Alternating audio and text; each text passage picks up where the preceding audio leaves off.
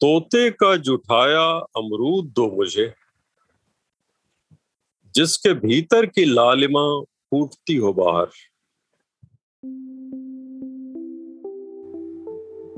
नमस्ते, मैं हूँ कार्तिकेय खेतरपाल और आप सुन रहे हैं खुले आसमान में कविता। यहाँ हम सुनेंगे कविताएँ। पेड़ों, पक्षियों, तितलियों, बादलों, नदियों, पहाड़ों और जंगलों पर। इस उम्मीद में कि हम प्रकृति और कविता दोनों से दोबारा दोस्ती कर सकें।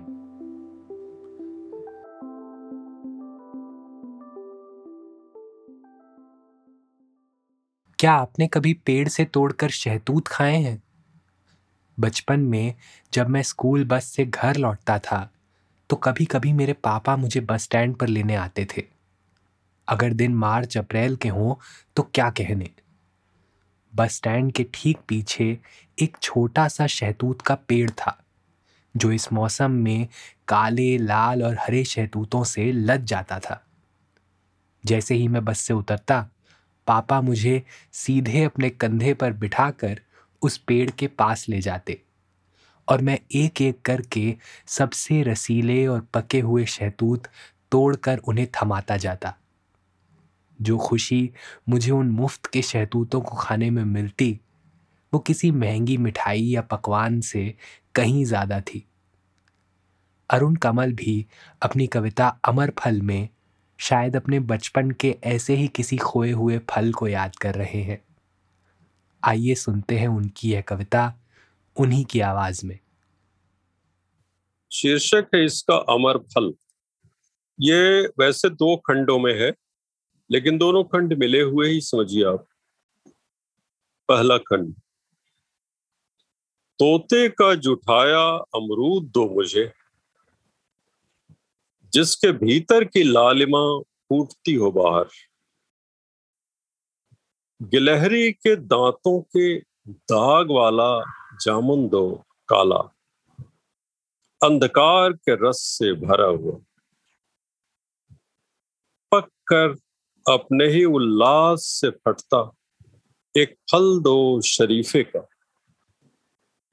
और रस के तेज वेग से जिस ईख के फटे हो पोर, वह ईख दो मुझे। और खूब चौड़े थन वाली गाय का दूध, जिसके चलने भर से छीमियों से झरता हो दूध। मुझे छप्पन व्यंजन नहीं बस एक फल दो। सूर्य का लाल फल, अंधकार का काला फल, जिससे बस एक बार काटूं और अमर हो जाऊँ, वही अमर फल। ये पहला खंड है। दूसरा खंड है, सबसे अच्छे फल थे वे जो ऋतु में आए। जब पौधा था पूरे उठान पर।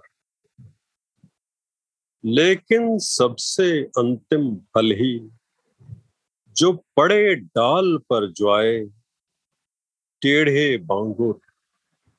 अगली ऋतु के लिए सहेजे हमने, वही अमर फल।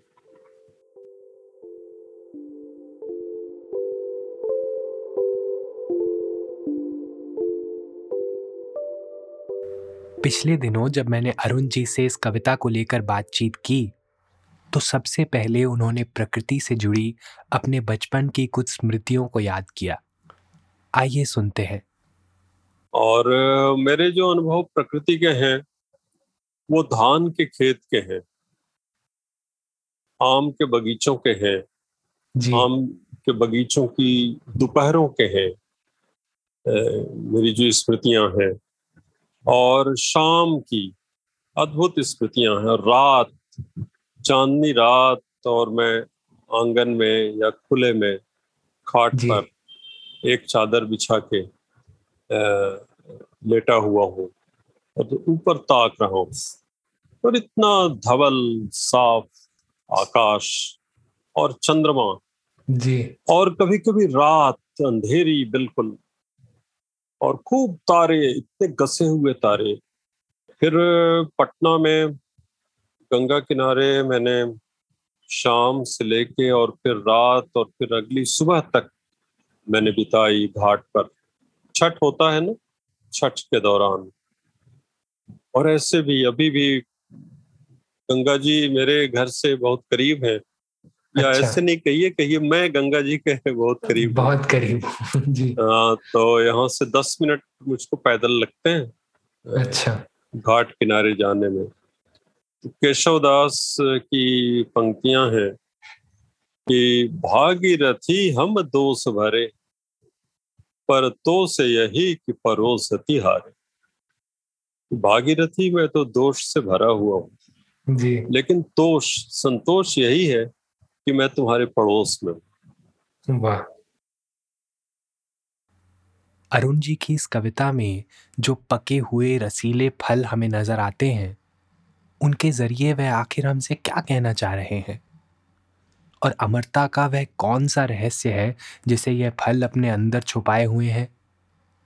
आइए उन्हीं से जानते हैं। जैसे अमरूद जामुन गिलहरी शरीफा ईख जी। और दूध चिमियों से झरता हुआ। तो ये सब के सब आ, जिसको कहते हैं पकना परिपक्वता राइपनेस जी। इसके बिंब है।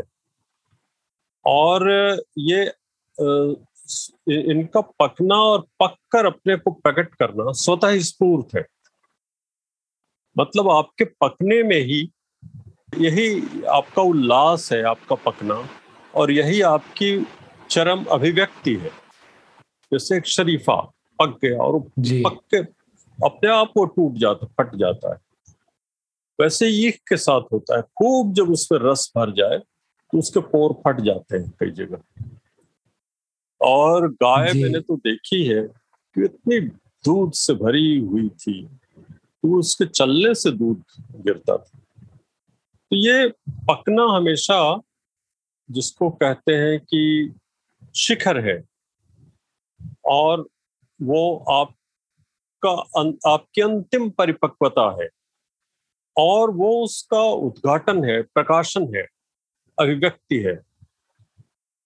तो ये सब इसमें शामिल है। फिर इसका दूसरा खंड जो है वो थोड़ा अलग है। उसमें हम बहुत ही एक खेती के अनुभव पर आते हैं कि जैसे मान लीजिए कोई सब्ज़ी है या कोई फल है वो फलता है लेकिन उसको हम तोड़ते हैं फिर उसका व्यवहार करते हैं। और जो जब ऋतु खत्म होने लगती है तो हमको फिर अगले ही ऋतु के लिए बीज चाहिए। तो वो बीज हमको फिर इन्हीं से मिलते हैं और वो कुछ फलों को हम छोड़ देते हैं जो पकने के बाद भी अपना काम जारी रखते हैं यानी वो ज्वाते हैं।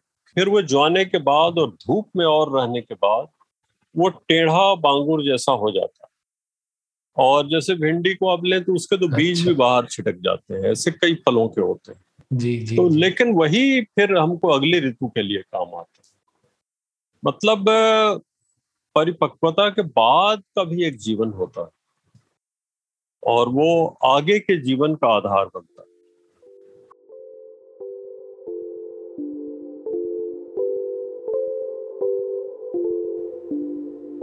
तो सुना आपने दोस्तों, एक फल पूरा पकने के बाद अपने जैसे हज़ारों फलों को पैदा करने के लिए बीज छोड़ जाता है। यही उसकी अमरता का राज है। चलिए एक बार फिर सुनते हैं। अरुण कमल की कविता अमर फल।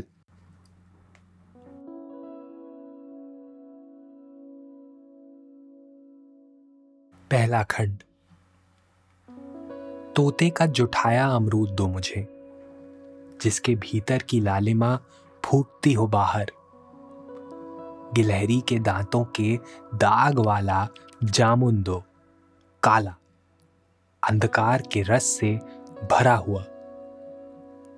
पककर अपने ही उल्लास से फटता एक फल दो शरीफे का। और रस के तेज वेग से जिस ईख के फटे हो पोर, वह ईख दो मुझे।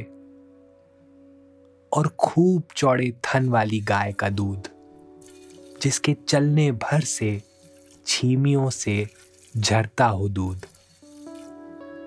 मुझे छप्पन व्यंजन नहीं, बस एक फल दो। सूर्य का लाल फल। जिसे बस एक बार काटूं और अमर हो जाऊँ। वही अमर फल। दूसरा खंड।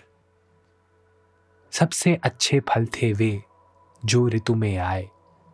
जब पौधा था पूरे उठान पर। लेकिन सबसे अंतिम फल ही जो पड़े डाल पर ज्वाए, टेढ़े बांगुर, अगली ऋतु के लिए सहेजे हमने वही अमर फल।